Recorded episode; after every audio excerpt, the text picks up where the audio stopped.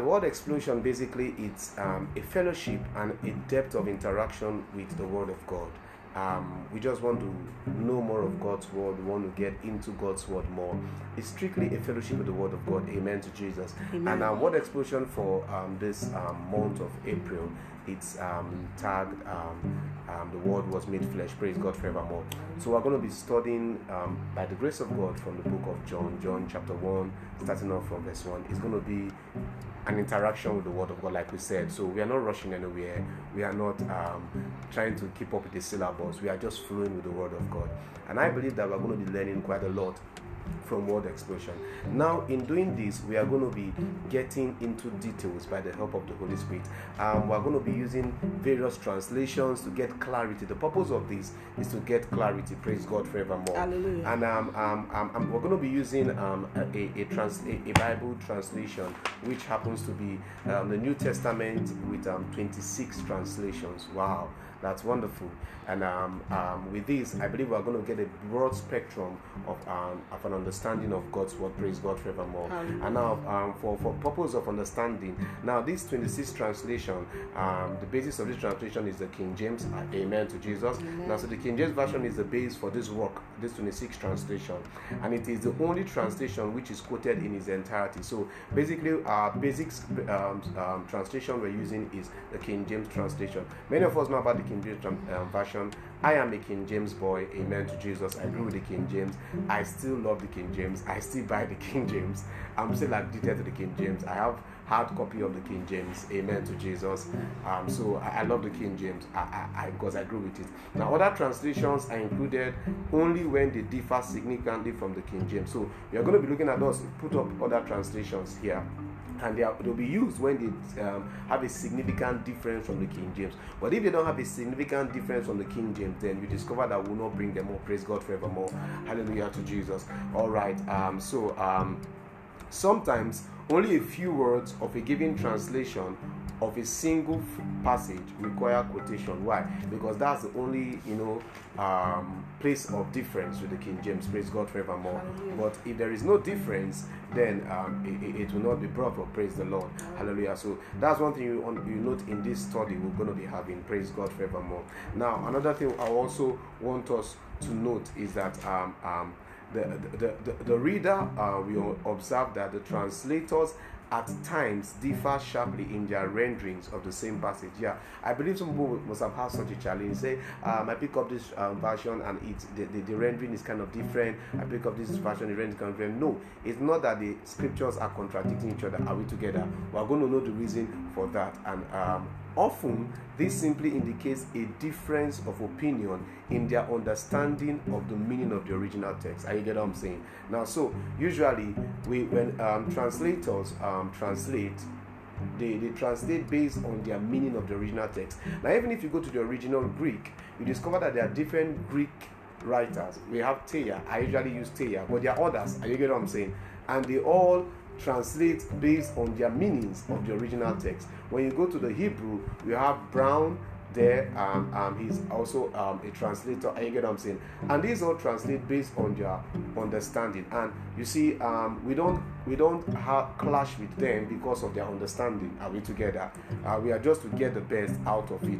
Why is this so? Let's look at First Corinthians chapter 12, chapter 13, sorry, verse um, 12 and then verse 9. Let's read it, please. Okay, so First Corinthians chapter 13, verse 12 says, For now we see through a glass, darkly, but then face to face. Now I know in parts, but then shall I know, even as also I am known. And verse 9 says, For we know in parts, and we prophesy in parts. Beautiful. That explains it all. We see through a dark glass. You know, this Apostle Paul speaking here, one of the great authorities in scriptures. Are you get what I'm saying? Yeah. Yeah. He's speaking here and he's saying, We see through a dark glass. And we know in parts. So when translators translate on the basis of their dark glass, you don't fight them. Are you get what I'm saying? Yeah. You try to get the best. When they translate based on the path they know, you don't fight them. You try to get the best. And and, and when and Apostle Paul also says we prophesy in parts. you get what I'm saying? So that's one of the problem I have when I see that people are fighting over scripture. my brother, my sister, no matter what you know, it's still a dark glass you are seeing from. So long as we are still in this human flesh, it says, when that which is perfect is come. That means it says, and then it says, when we go to be with him, we shall know what? In totality. So, so long as we are in this human flesh, we are limited by the dark glass of our human flesh. Are you get what I'm saying? And our human mind. The Holy Spirit releases everything to our spirit, but our human mind receives gradually.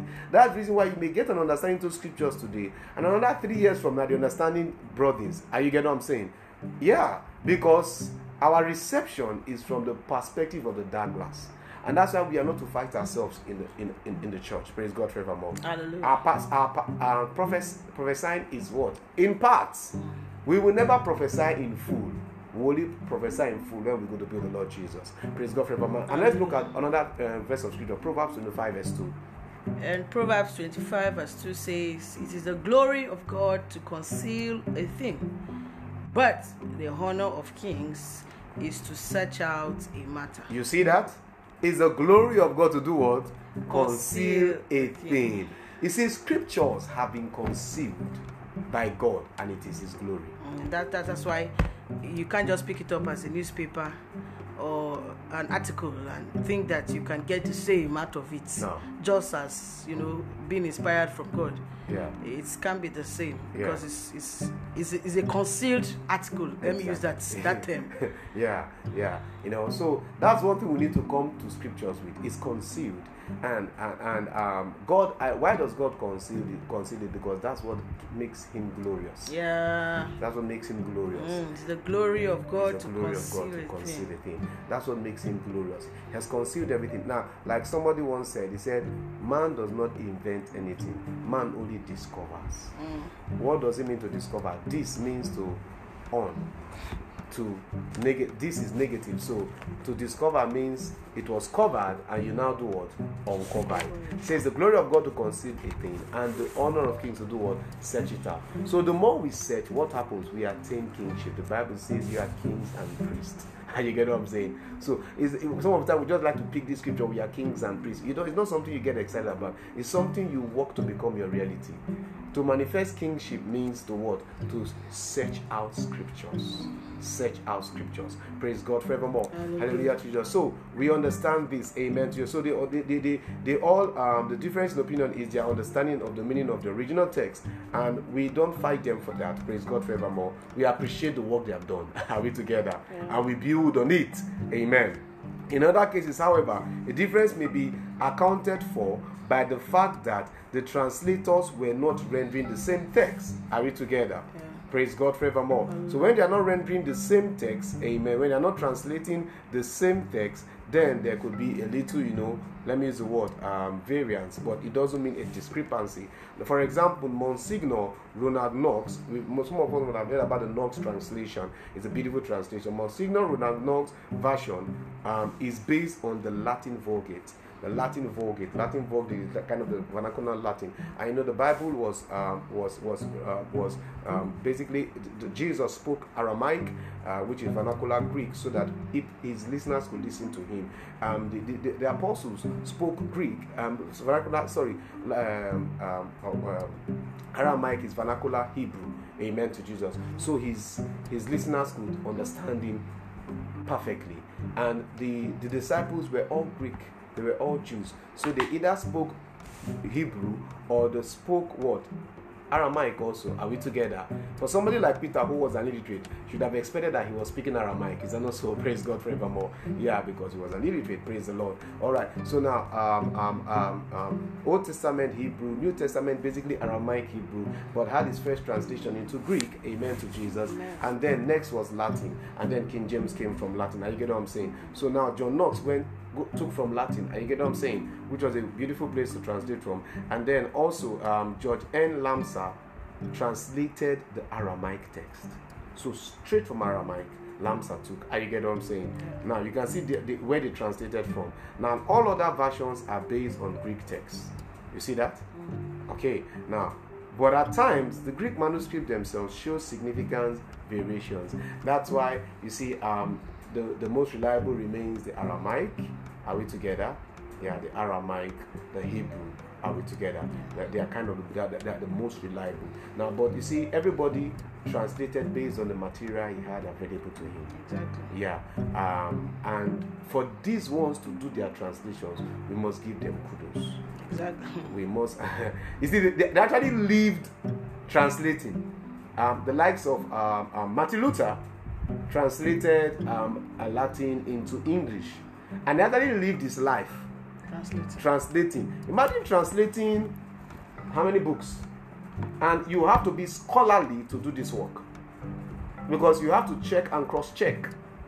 You have to know what they call um, um, transliteration errors and avoid them. For example, one word may mean two different things.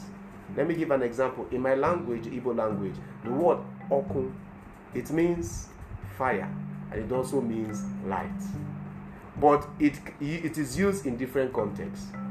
So now for you to translate perfectly you have to know the context in which okun is used so you can use it rightly. Exactly. so this was the tedious work these men did and we owe it to them. We give them kudos for the great work they did they did not some of them they they didn't have the pleasure of shouting and preaching like we shout and preach today many of us. Some of them didn't have the pleasure of even you know doing the miraculous like we do today. What talk about the likes of Wycliffe the likes of Tyndale.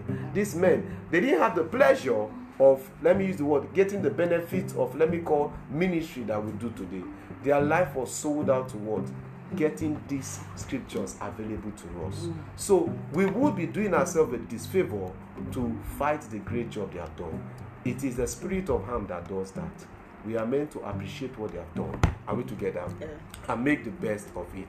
Now in looking at this situation of you know they translating based on the materials they had available to them where this is so each translator must decide for himself which reading is nearest the original praise god forevermore now henry harford henry alford said this he said a translator of holy scripture must be absolutely colorless you must have when you mean the word colorless it means you must have a plain heart a plain conscience Yeah, let me the word a transparent um, mind.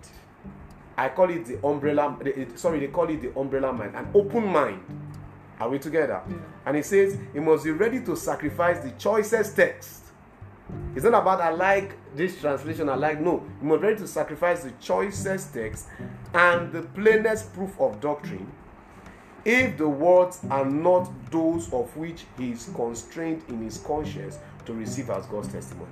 I get what I'm saying? So now you must come with an open mind, a plain mind, depending on the Holy Spirit to get what is right.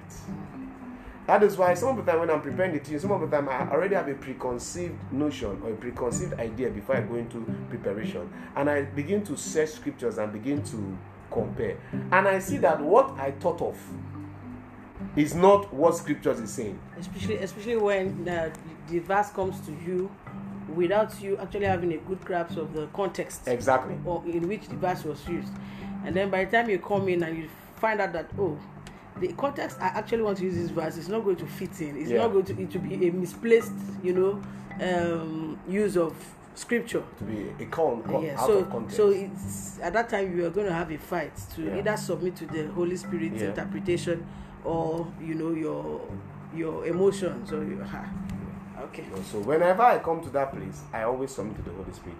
I drop and I dump and I instantly throw away my preconceived, you know, no um, idea or ideology. It happened to me. I was preparing the teaching and I saw it, and I saw I'd already written and written, and when I went, I'd already written, and when I went to the verse of scripture, I saw that man, this thing is not it. You know what? That teaching is how many years ago? That teaching has not been completed today. today because I won't, I won't play down on the work of the Holy Spirit because I want to prepare what may sound exciting mm. to people.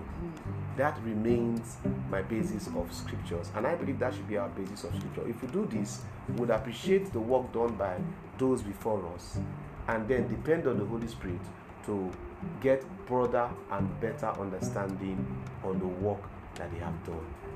Why must we do this? Because we all see in a dark glass. Mm. We know in parts. We prophesy in parts. Let's make the most of the parts we have. Let's make the most of the dark glass we can see. So that when we get there, we'll be glad that at least we made the most of what we had and we'll get the perfect understanding. That is the basis of you know word explosion this month. Hallelujah. Praise God.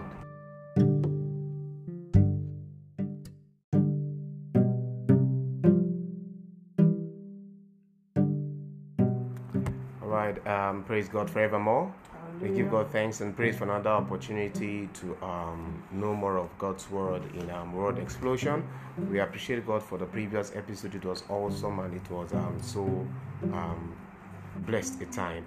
Um, we're going to be continuing today, and um, we have been on the book of John. Um, the previous episode we looked at John chapter 1, verse 1, and today we are trusting the Holy Spirit to help us look at John chapter 1, verse 2 and verse 3. Holy Spirit, we ask for revelation, we ask for insight, we ask for understanding. We ask that you grant us understanding that we may live into your word. Thank you, sweet Spirit of living God, in Jesus' name. Amen. All right, like we've been, like we said in the previous um, episode, we have been looking at these verses of scripture using various translations, um, uh, 26 translations, as it were, um, to be able to get a broader understanding of scriptures and um, um, we, we, we got some good insight in our previous study and we trust the holy spirit for greater insight today so we're looking at john chapter um, 1 verse 2 and then verse 3 today verse 2 the king james version says the same was in the beginning with god the same was in the beginning with God. Now, some other translations that say the same thing in a different way. We have the um, RHM, and it says, was originally with God was originally with God. Was originally with God. Now, um, uh, we are looking at the same was in the, the same was in the beginning with God. Now, we need to understand something here that um, we began to, as humanity, as um, humans, we began to know that God, as it were, is from the beginning. Are we together? Um, because prior to the beginning, man was not created. Are we together? Yeah, yeah and um, even in the beginning, when we see the creation story in Genesis chapter 1, we discover that it was in the 27th verse that man was actually created. Praise God forevermore. So that means that without the beginning, we cannot we cannot have and we cannot have, as it were, a knowledge of God. Now, um, the beginning is important for us for us to have a knowledge of God. Praise God forevermore. And it is be, it is important for God.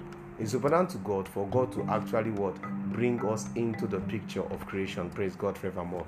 This is where the beginning comes in. This is how important the beginning is. It actually has to do with us, man. Praise God forevermore.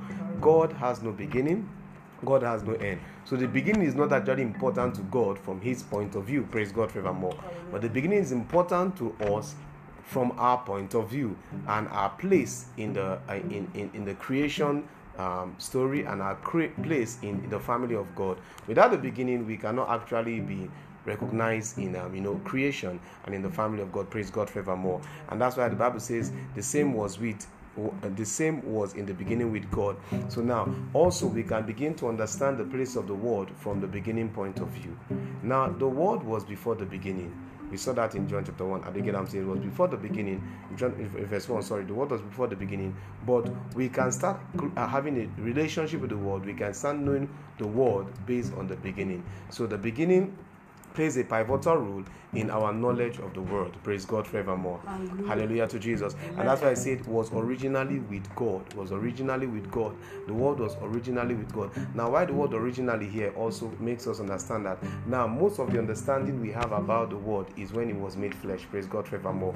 When he came and he became human, Jesus, the Son of God, the Son of Man, and also um, uh, 100% God and 100% man. Uh, um, the, the, what, what, what the theologians call the uh, hypostatic union, amen, to Jesus, amen. and what they also call the theanthropos. Praise the Lord forevermore. Amen. All right, now um, we, we, we started having knowledge of God's word in the person of Jesus when he was made flesh. But why this verse, why John renders this in this way is to make us understand that, see, our first knowledge of the word is not actually when he was made flesh. Our first knowledge of the word is when he was in the beginning, when God began to create man. So that means the word the word was already engrained into man in creation. That's when we actually had the first knowledge of the word. Most of the times, our first knowledge of the word, our first mention of the word is when it was made flesh. But that's not actually when the word was revealed to man. The word was revealed to man at what? At the beginning. Are we together? Another translation, the um, BAS says, He was with God from the first. He was with God. So, um, um, his his his oneness with God, his togetherness with God, his presence with God has always been from before even time began. But we began to know this from time. Are we together? That's the reason why if you want to use time to understand God, you have your mental fuse blown. Yeah. For those who come who argue about the deity of Jesus, about him being one with the Father, the problem, the reason why they are having that kind of issue is because they are trying to understand God from time. God only incorporated us into Himself with time, but He before time began. Mm. I get what I'm saying. Yeah.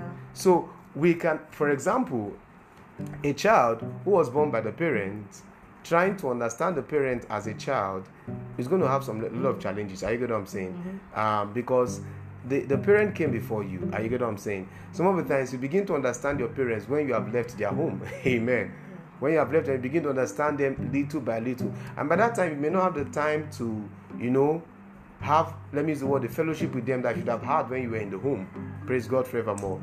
And th- that's a challenge. Those who are trying to understand the hypostatic union, those who are trying to understand the government, Godhead, that's the challenge they are having. Because God only engrafted us into Himself through time.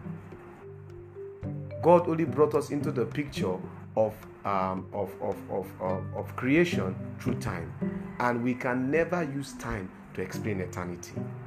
Neither can we use time to understand eternity. Any attempt to use time to understand and explain eternity is the, is the blowing of the mental fuse. And that's why those who their mental fuse already blown, they have a lot of things to say about what they don't understand. Are we together?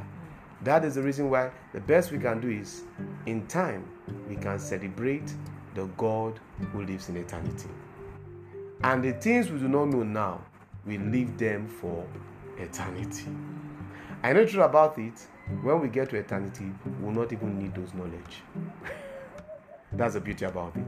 Praise God forevermore. I read that yours. Um, um, the WMS says he was face to face with God in the beginning.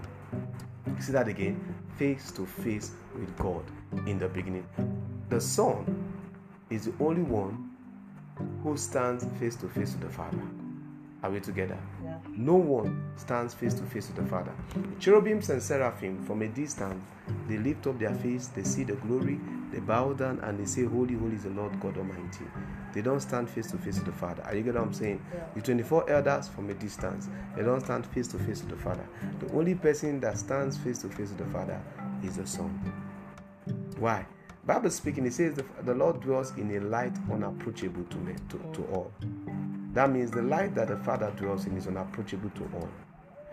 The only person that approaches that light is the Son. And if the Son is the one that approaches the light, that means he's the Father. you get what I'm saying? Because if this light is unapproachable and the only person the person who stays in it stays in it because he can approach it are you get what i'm saying in fact he's comfortable in it in fact it's that light that makes him be, um, comfortable and others it's unapproachable to them and then the son approaches the light that means the son and the father are one they both can dwell in the light are you get what i'm saying okay. are we together and then the holy spirit also dwells in the light amen to us so the, the son is was face to face with the Father in the beginning. And now we're going to be understanding why actually he was face to face with the Father. Amen to Jesus. All right. And verse 3 makes us understand that. And then um, um, um, it says, um, the um, uh, PHI translation says, and he existed with God from the beginning. From the beginning, he existed with God. He didn't say, now watch this very well. He existed with God. With God with God. Are you get what I'm saying? Yeah. With God. Now, uh, the best way to explain this uh, scripture that tells us we are heirs of God and joint heirs with Christ. If so be that we suffer with him, we also be glorified with him. We are joined heirs with Christ. That means with Christ we are not separated. Mm. Are you get what I'm saying? The word with there speaks about a union that is inseparable. Bible says, um, um, um, um For this purpose shall the man leave his father and his mother and cling to his flesh, and they both shall become what? One flesh, an inseparable union. So the, the son being with the father means a union that is inseparable. So they are one.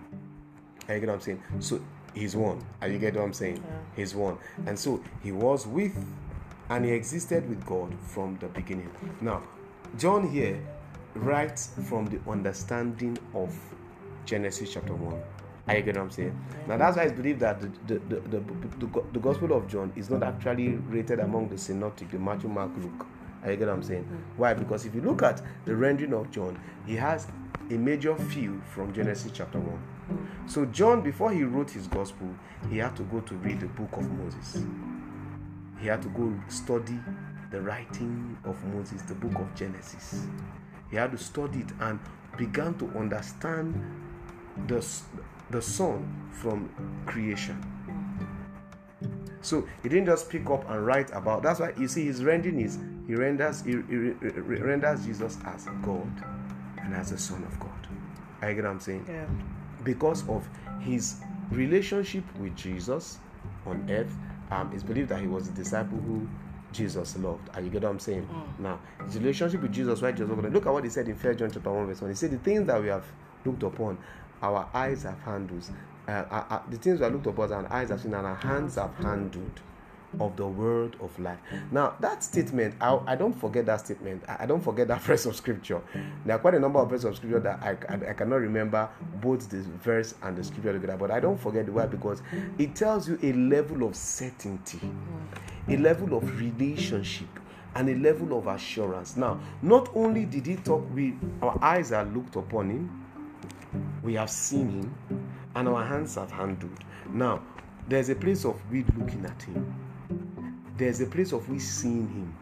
You can look but not see. So you have to move, from looking to seeing. Now, while Jesus walked the face on the earth with them, he asked them, Who do men say I am? They were saying differently. things. Then, Peter said, That was Jesus, the Son of living God. And then flesh, he said, Flesh and blood have not revealed this to you. Now, possibly John must have been one of those who were saying what people were saying. But when Peter revealed that, John began to desire to know more. Ah. And then he says, Our hands have handled. It's not just that we held him, but there's a level of contact we had with him that transcended just everyday relationship. And so when Jesus told him, um, um, um, um, son, behold thy mother, mother, behold thy son, at the foot of the cross where Jesus was about. It was really John. Um, it's, um, it is told that John was the only disciple that followed Jesus down to the cross. The others, they were from a distance. Are you get what I'm saying? Yeah. Yeah, so him and Mary followed Jesus down to the cross. And then Jesus personally handed over Mary, his mother, to John. says, and he said, Mother, behold thy son, son, behold thy mother. Now Jesus had the younger ones, James was his brother. But why did he hand over the responsibility of the upkeep and the taking care of his mother to John? It makes us understand that there was a level of love that he had for John, and there was a level of fellowship that John had with him that the others did not actually have. Are you get what I'm saying? Yeah. Now, it, it, from the 500 it chose uh, 120 were separated from 120 70 from 70 12 from 12 3 and peter james and john are the three and from the three there was a one now john when that handover was done he he didn't just stop there he had seen jesus walk the face on earth he had had a relationship with jesus while he walked the face on earth then he, he didn't just go to write based on what he saw jesus do matthew wrote based on that he was a mm. tax collector mark wrote based on that luke the physician wrote based on that and you get what i'm saying Yeah. but john had a first-hand experience yes but he wanted something more than a first-hand experience Wanted more concrete, you know, revelations. more concrete revelation. And so he went to the book of the beginnings. Now, this is the Son of God. We saw him walk the face on earth, of the earth. He did things that made us know that this is the Son of God. Remember when he, he, he, he, he, he, brought them out of the troubling um, storm and every other. Peter walked on the water and then he brought Peter. Peter said Peter was sinking the whole story. And then when they arrived at the sea, at the seashores, instantly they told the bard and said, This must be the Son of God. I think just just to um, you know throw a great light before we move on. Let's bring it down to ourselves. When we look at the attitude of John towards you know having a deeper revelation of Jesus that he saw in flesh, you know, saw his uh, the marvelous things he did in the flesh. Yeah. You know, and still desired to go further to know him through the scriptures. Yeah. Because they, they didn't throw away the Torah. They were still Yeah, yeah. Jews. So Yeah. they, they were still given to the words of, of, of God, the laws, you know, as Jews. And so this tells us more that we shouldn't just stay with um, our experiences as believers. Yeah. Okay. Um, I saw the, the things God did in the church. You know, I saw what God did through this man of God. I heard his testimony firsthand. I saw when the person came in and when the person was living the transformation. You know, we shouldn't just stop with that. We have to still go back to scriptures. Yeah. Yes. You know? Yeah. Going back to stri- scriptures make gives you an edge. Yeah. It actually gives you that uh, what made flesh revelation. You know, it makes it more concrete in your hands. Exactly. Exactly. like we were uh, watching watching the story of the uh, Matia, uh, the Romanian uh, Matia. Yeah. You know, on Saturday, and you know, it, it still comes back to to my mind. This man was in prison for eight years. He was a pastor. Was in prison for eight years, Yeah. and he said he almost forgot the scriptures these eight years because there was no. Mm. No I Bible mean, with him. he was hidden as in isolation for a Yeah. long while before they brought him out to meet some other prisoners and Who all were that. die. All that. There was no Bible he could read Yeah. no bible he could he was almost forgetting scripture say but three things he kept in mind um, one of it especially was that jesus was living in him Simple. So we have to come to a point that we have to tell ourselves that having a one-on-one you know study Yeah. one-on-one encounter with the scriptures Yeah. will help us a great deal because these things you see with your eyes will fade when you begin to see a new picture Yeah. and the way the world is evolving and we we as heirs of god that we just uh, understood in, in, in the last conference we should be expecting persecution Yeah. For following christ and uh, we have to prepare ourselves to suffer with christ at any point in time. Yeah. so we don't know where we find ourselves wherein we'll begin to see new pictures painted for us or we'll begin to find ourselves in new situations. Yeah. would you forget the won't you quickly forget the pictures you have received Mm. you know Yeah. in the in the midst of the gathering in the midst of you know one-on-one encounter with a man of god and all that Yeah. you need something concrete that will keep you running when the physical bible is there it's not there again or when the physical gathering of christians is no more there again what will keep you running. It has to be a deep conviction. And you don't get that deep conviction with what you see in your environment. It has to be deep from the scriptures. If john could go back to to the to i mean from john's writing you actually see him referring to moses referring to some key things that proverbs actually wrote Yeah, concerning the yeah, wisdom of god. yeah. you know being, being Yeah, made flesh. So yeah. we have to you know not just learn about his coming also learn some things about the way john went about his revelation of of christ as the son of god Yeah. You see, um, like we said from the beginning, that um, theologians actually believe that um, the John's gospel is different from the synoptic gospel. Now, John was able to make himself different Yeah. because he didn't just stay with eyewitness experience. Exactly. He went into revelational experience. That's actually what even distinguished Paul also. yeah He says, I confirm not to flesh and blood. After I got he said, I not to flesh and blood. But I went to Arabia for three years and I began to study. He in Arabia for three years and he had personal revelations of Christ. And then he came and began to write, um, he began uh, his evangelistic work. Now, what we different experience is good. Physical experiences are good, life experiences are good. But the truth is that when a personal revelation is added to experience, it makes you stand out. yeah it begins you know you you come to a point of wow wow wow. So when jesus was actually doing this this was exactly what he was trying to refer us to when when moses said you know when exactly. so so and so said when da da da said exactly. you know it brings the picture it becomes more real and tangible to you. That's why i say this this word that we have handled Handled, how do you handle words? You know it's not just a mere seeing and mere no, talking. No, no, no, no. So he, he actually went the extra mile. And that's the reason why he was still the one that was giving the book of Revelation. yes Because amongst all the disciples that were with Jesus, he was the one who went the extra, extra mile. When studied Genesis, studied the books of the law, he saw Jesus quoting the Deuteronomy. He saw Jesus quoting the law, and he he was like, ah, "This is a master. Ah, the, the man knows. Oh, he knows." So he didn't just want to be like others who they just wrote or they said. He wanted to know like his master knew, and that zest for to know like his master took him to these studies. And then that's why he could now understand Genesis chapter 1 better. He understood Genesis, when he, he understood Genesis chapter 1 better, he understood it clearer, and that's why he could even go, he could understand the writings of Daniel. That's when that's why when we in on, the, on, the, on, the, on the day of the Lord, um, the, the, the word of the Lord came to me, and he began, began to write the book of Revelation. When God began to speak to him, he he could write clearly because number one, he, he, he, he, it was God speaking, but number two, he had also studied. So, so, So it it was, was just them side by aligning. side. He was this just- is what God said to me verbatim. This is what I found from scripture, Sure. and they are, they are just you know They aligned. they are aligned. So There's that- no confusion. There's no confusion anywhere. Amen. Amen. Yeah. So um, you see, it says, and he existed uh, with God from the beginning. So we can see that um, John understood a lot about creation. In fact, he began writing John chapter 1, verse 1 with the creation mentality, mm. with the revelation of creation. I get what I'm saying? He understood Jesus beyond the Son of Man, beyond the suffering servant, beyond the prophet that many called him, beyond the one who just healed the sick and raised the dead and opened blind eye. He understood him from creation perspective. Mm. Why do we say so? Look at verse 3 it says, All things were made by him.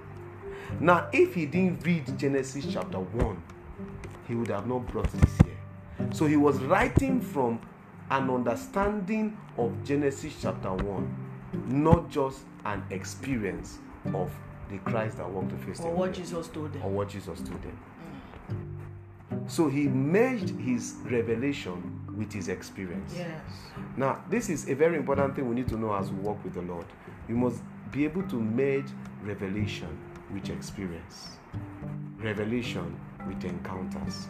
You see, it's good a thing people say they've had visions, they've had revelation, they've had um, um, um, um, trances and dreams and everything of that.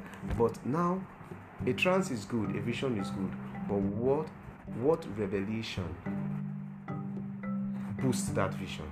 What revelation bets that trance? Are you get what I'm saying? If there's no revelation to bet that trance and vision, it's just a mere, let me use the word, um, fantasy.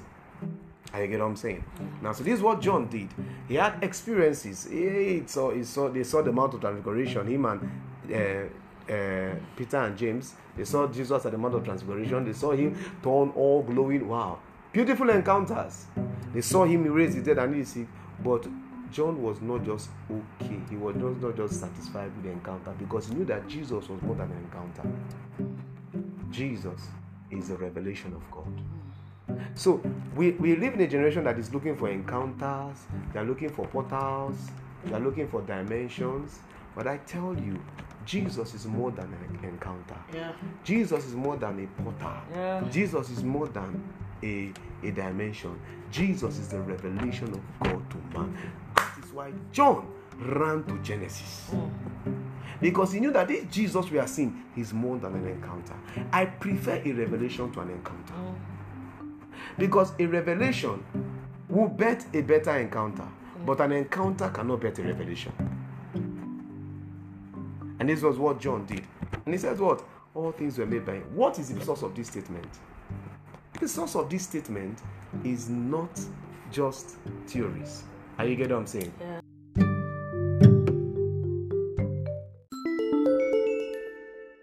All right, so um, we can see that um, John had an understanding of Christ from revelation point of view in Genesis chapter 1, verse 1. Now, now we we we read um, verse 3, it says, And all things were made by him. Let's go to Genesis chapter 1, verse 3. Genesis 1 and verse 3 says, And God said, Let there be light, and there was light. That's the spoken word there. If you go to Genesis chapter 1, sorry, um, the same um, John, we're looking at John chapter 1, verse 1, it says, In the beginning was the word. And here we see that God began creation by what? The spoken word. The same word. This makes us understand that this rendering of John was actually based on the revelation he had of Genesis chapter 1. But if you read from verse 1 down to verse. Let's read from verse one to verse three. It says, In the beginning, God created the heaven and the earth, and the earth was without form and void, and darkness was upon the face of the deep, and the Spirit of God moved upon the face of the waters. And God said, Let there be light, and there was light. Beautiful. In Genesis chapter 1, verse 1 begins with in the beginning. Mm. John chapter 1, verse 1 begins with what? In the In the beginning. So John wrote based on a revelational study of Genesis chapter 1. He began his writing based on the revelational understanding of what? Genesis chapter 1. This reiterated back to us that an encounter is not enough, an experience is not enough, a vision is not even enough, a trance is not enough, a dream is not enough. The revelation of Christ is all that matters. And so he says, All things were made by him. And we see verse 3 of Genesis chapter 1 that all things were made by him. Praise God forevermore. Now, the TCNT says, Through him all things came into being. Through him all things came into being. That means without the word, nothing would have been come into being. Yeah. Without the word, nothing would have been created. Now, let me help you understand something that the Godhead is incapacitated to create without the, the word, which is the person of Jesus. So that is why we, we're making um, you by the by scriptures we're making us understand that you cannot separate any personality in the Godhead from the Godhead. It becomes incapacitated. He becomes what? Incapacitated. It's just like trying to separate your body from your what? Soul. You are dead. Is that not so? Yeah. Separation of body from soul and spirit is what is death. It's simple. That's de- death. The definition of death is body separated from soul and spirit. So this separation of Jesus is not God. Jesus is uh, you are you are that means you are trying to kill the Godhead, which is impossible. I get what I'm saying? Because every one personality in the Godhead has his purpose. Without the Word, which is the person who is the person of Jesus in the Godhead, the Godhead is in, unable to create. I get what I'm saying? Yeah. He says, So what? Through him, all things came into being. Through him, all things came into being. Without him, nothing comes into being. Are you get what I'm saying? Yeah. The GSPD says everything came into existence through him. Everything.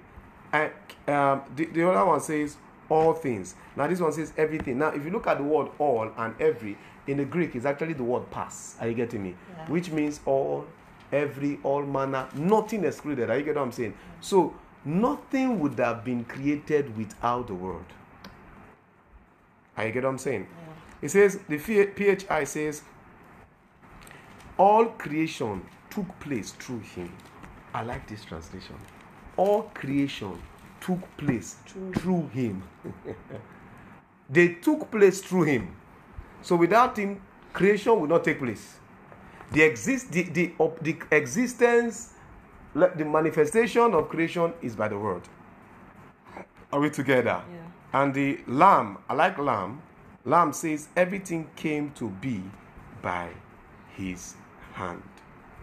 Everything came to be by his hand. Now, we must understand something that without the word, there is no creation. Mm. The Godhead was absolutely dependent on the word for creation. Absolutely, totally dependent on the world for creation. Why? Because the world is the wisdom of God that creates.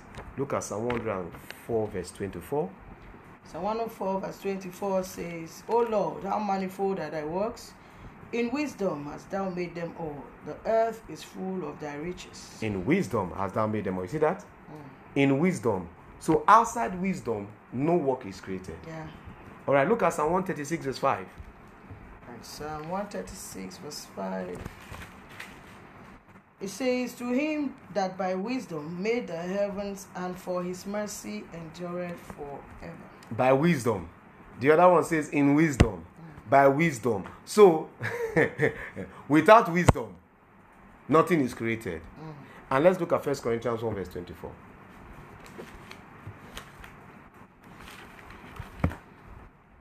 First Corinthians 1.24 says, But unto them which are called, both Jews and Greeks, Christ the power of God and the wisdom of God. The power of God and the wisdom of God. Now, without power and wisdom, there can be no creation.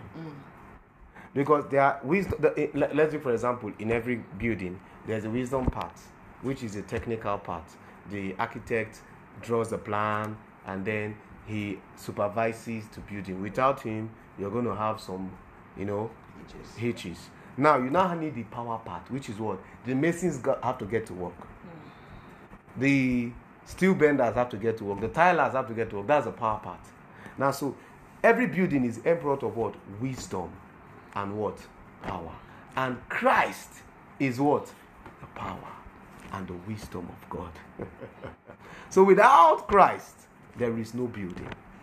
And the next verse, the next um, um, um, um, um, um, um, part of this verse makes us understand that, which we are going to be looking at. So, with this, we understand something that Christ is the mason of creation. He's the mason of creation. Also, he's the intellect of creation. By the mason, he's the power of creation. By the intellect, is the what? Wisdom of creation. So Christ is both what?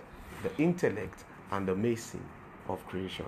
And then the next thing also understand is that Christ is the hand of the Father in creation. If, if Psalm 136, verse 5, we saw it, it says, By the hand you made them. So Christ is the hand of the Father in creation. So we don't understand this, and that's why we confuse that. We just get ourselves all worked out. You see, without your hand, can you create anything? You can't really create. Is that not so? Now, for the Father to have created, when we hear this, and God said, we just think that it's just a spoken word that came in. Are you get what I'm saying? Christ is also, he said, Psalm says, by the hand. Christ is not just only the spoken word, it's the hand of the Father in creation. So Christ even created man. He created Adam. Are you get what I'm saying? Mm-hmm. He's the hand of the Father in creation. Are we together? So Christ is the creative power and creative wisdom and creative word of the Father. So remove Christ, there is no creation. That's why the preceding, the next, the second part of this verse 3 says, And without him was not anything made that was made. Why? Because he's the power of creation, he's the wisdom of creation, he's the power for creation, he's the wisdom for creation, he's the hand of God for creation. Another translation says, ROTH says, came into existence and not even one thing. So, not even one thing came into existence without Christ. Remove Christ, nothing. Even you that are arguing the deity of Christ, you would have not come into existence without Christ. So, it's the only foolishness to argue that the one who created you is not the one who created you. Are you get what I'm saying? Yeah, so there's no argument here. All right. And then Morph translation say no existence came into being apart from him. Mm. Apart from him, remove him, nothing comes into existence. Are we together? Mm. And then the NEB says no single thing was created without him. Christ is the creative power of God. He's the creative wisdom of God. I mean God, I mean the Godhead. He's the creative hand of God. Without Christ, there is no creation. And this revelation that John had was based on not only his experience, physical experience with Christ, it was his revelational experience of Christ through his study of Genesis hmm. and the study of the Word of God over time. This is what the church has to keep doing. Yeah. We must move from experience level to revelation level. Revelation can bet experiences, but the experiences cannot bet revelation. That's it. One man's testimony may be good, but if you want to stand on that man's testimony and say, This is the way God will do it for me, you may just ruin your life. Have a personal revelation of God for yourself, and you see God work out things in your life based on that revelation. Yeah. And then you now become an experience for another and become a testimony for another. Praise God. Hallelujah to And Jesus. still, just to buttress on um, verse 3, all things were made by him, and without him was not anything that was made.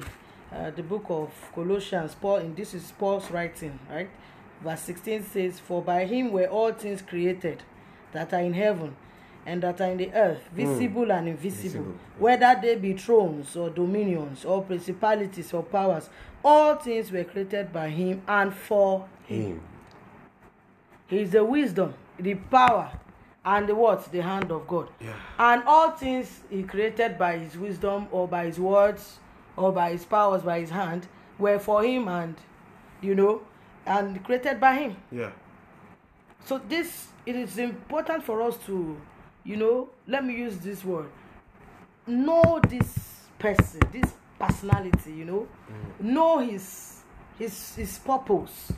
Know his, you know, this yearning will lead us to more yearnings. That's what Yeah, because yeah, it starts yeah. from somewhere. Yeah. You don't just know about Christ folding your hands. No, no, no. It starts from I want to even know what does the, the name Jesus mean. yeah. You know, it starts from there. Before you know it, you're going. your your your search keeps getting deeper because there's no end to his search. Yeah, yeah, yeah, yeah. yeah. There's no there's no end. Praise God. Hallelujah So we have to come to this understanding that um, revelation of Christ is is very important for every believer, very important for every child of God, especially in these times we are in. Especially in these times. especially in these times we are in these are tough. where the angel of of of darkness you know appears in our midst as angel of light Yeah, yeah. if you don't have a revelation you will be swept off Experiences and just you will be off. following the angel of d- darkness thinking he's the angel of light Yeah. there are so many parades happening in the body of christ today that only those with revelation understand that this is actually darkness parading Yeah, yeah, yeah. And you yeah. see what is happening in, in the church today when you begin to talk about these angels of darkness parading as angels of light, those who are void of revelation begin to attack you, begin to, you know, call you names because they believe that this this this light cannot be mistaken. But it's written in Re- Revelations. John has spoken about it already. Yeah. If you are void of revelation, you'll be easily deluded. You'll be easily, you'll be deceived easily. You know, um, Jesus was speaking and he said, Many shall come and say, Lord, I casted out demons in your name. Mm. I hate the sick in your name, uh, and every of that. He said, But I'll tell them, Depart from me, you workers of iniquity, I know you not. Now, it's what you're talking about there is deceivers. Mm. Deceivers. And they are everywhere now. They're everywhere. It only see experience is not enough. Experience is not you don't run your Christian life on experience.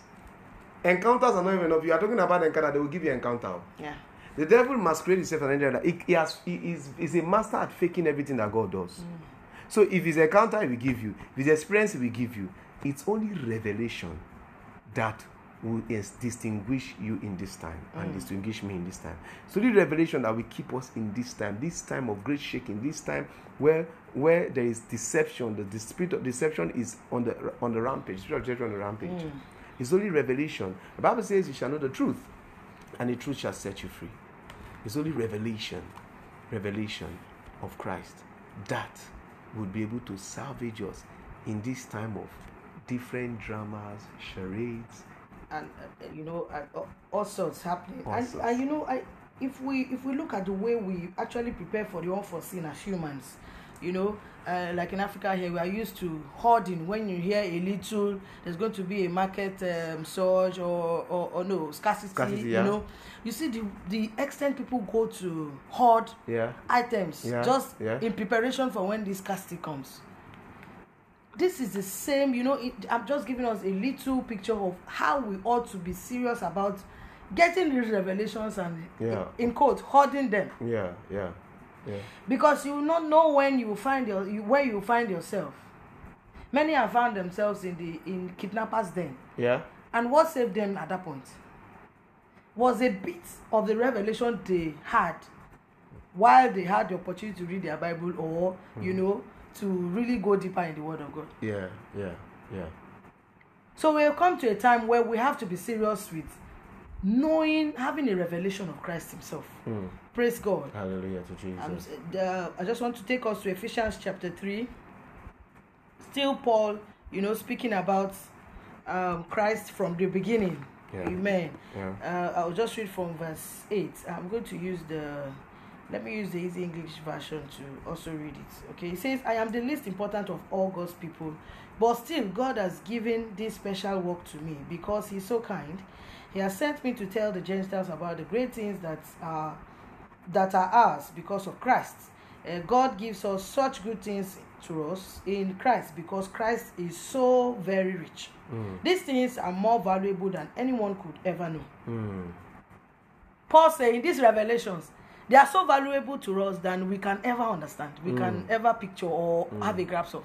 Praise God. Hallelujah. Verse 9 says, God sent me also to make clear to everyone how he would cause his secret thing to happen. God, who made all things, hid this secret during past times. We're talking about the old, uh, you know, the Old Testament, which we understand are shadows of what are, Yeah. you know, to come and uh, the experiences we are supposed to be having as believers. Those were all shadows. Verse 10 says, His purpose was to show now, at this time, how completely He understands everything. He wanted the spiritual rulers that have authority in the heavens to know this.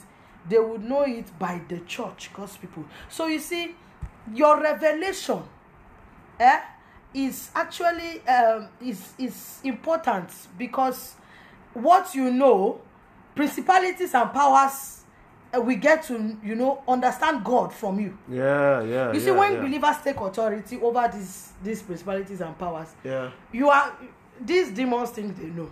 Mm.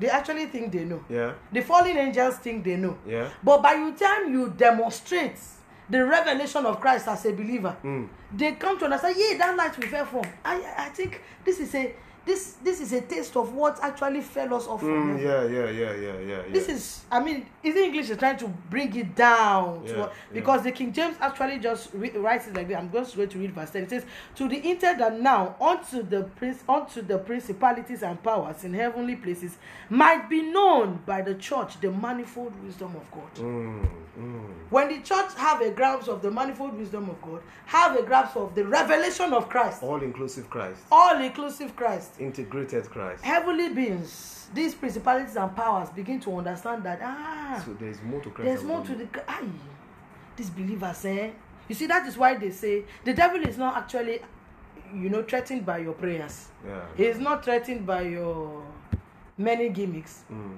what threatens him is when you begin to possess the wisdom of god Yeah, and manifest the when you begin to have a revelation of christ and you're manifesting it Da- Daniel 9 verse 32, they that know their God, they shall be they shall be strong and they and they do exploit. You see, so it, it's it's serious in the times we live in now for us to begin to crave for the revelation of Christ. Mm. In these times we live in, there's a lot going on, a lot, a, A lot. lot. There's drama, there are many teachings, there are many things going on. It's serious for as John did, we have to start doing. Mm. Experience is not enough. Sorry encounter is not even enough. John was there in the mount of transfiguration. Encounter is not enough. Um seemingly portals and dimensions are not enough. All that matters is revelation. Mm. revelation is what brings knowledge absolute knowledge that you can now have confidence and now stand and speak and act based on that confidence. Mm. Amen to Jesus. And mm. this was what John went for. We all have to go for it. we all have to go for it We all have to go for it. Now, and I pray that the church begins to crave more for revelation amen for revelation not the falling not the crying not the jumping not the singing not the dancing but revelation when we begin to crave for revelation we may not fall but the devil will fall. We may not cry but the devil will cry. And that's the that's the kind of church the devil is afraid of. Yeah. It's a church that kneels and when they stand up hmm, he's in trouble. That's the church he's looking for he's afraid of. And we must become that church amen. by revelation. All right. Thank you um, for your time. We're continuing tomorrow and we'll be starting up on verse 4. God bless you. Grace to you.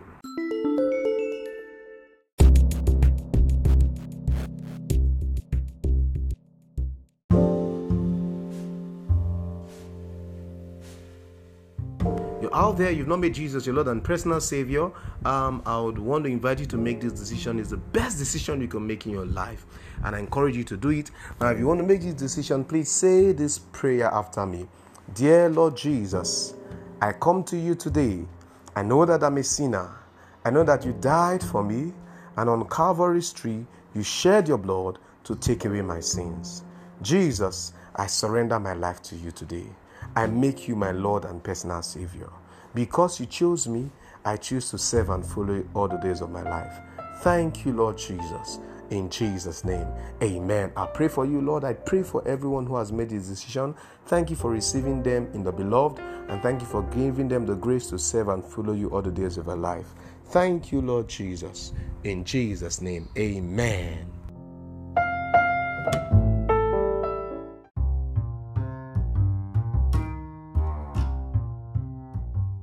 Wow. Beloved, thanks for listening to Grace Life Komi podcast. We believe that you've been blessed via this episode. We request that you also remain connected to us via our other social media handles on Facebook, on Instagram, on Twitter, and YouTube. We are Grace Life Komi on all these platforms. Also, for more information about the ministry of Pastor Chimdi and Funke Oahuna, kindly visit chimdioahuna You can also send us your requests and testimonies via email today through chimdioahuna at gmail.com. We are dedicated to feeding your spirit man with spiritual meals that will edify, equip, and engender your growth in the knowledge of God. Remain connected to Grace Life Komi. God bless you. Jesus is Lord.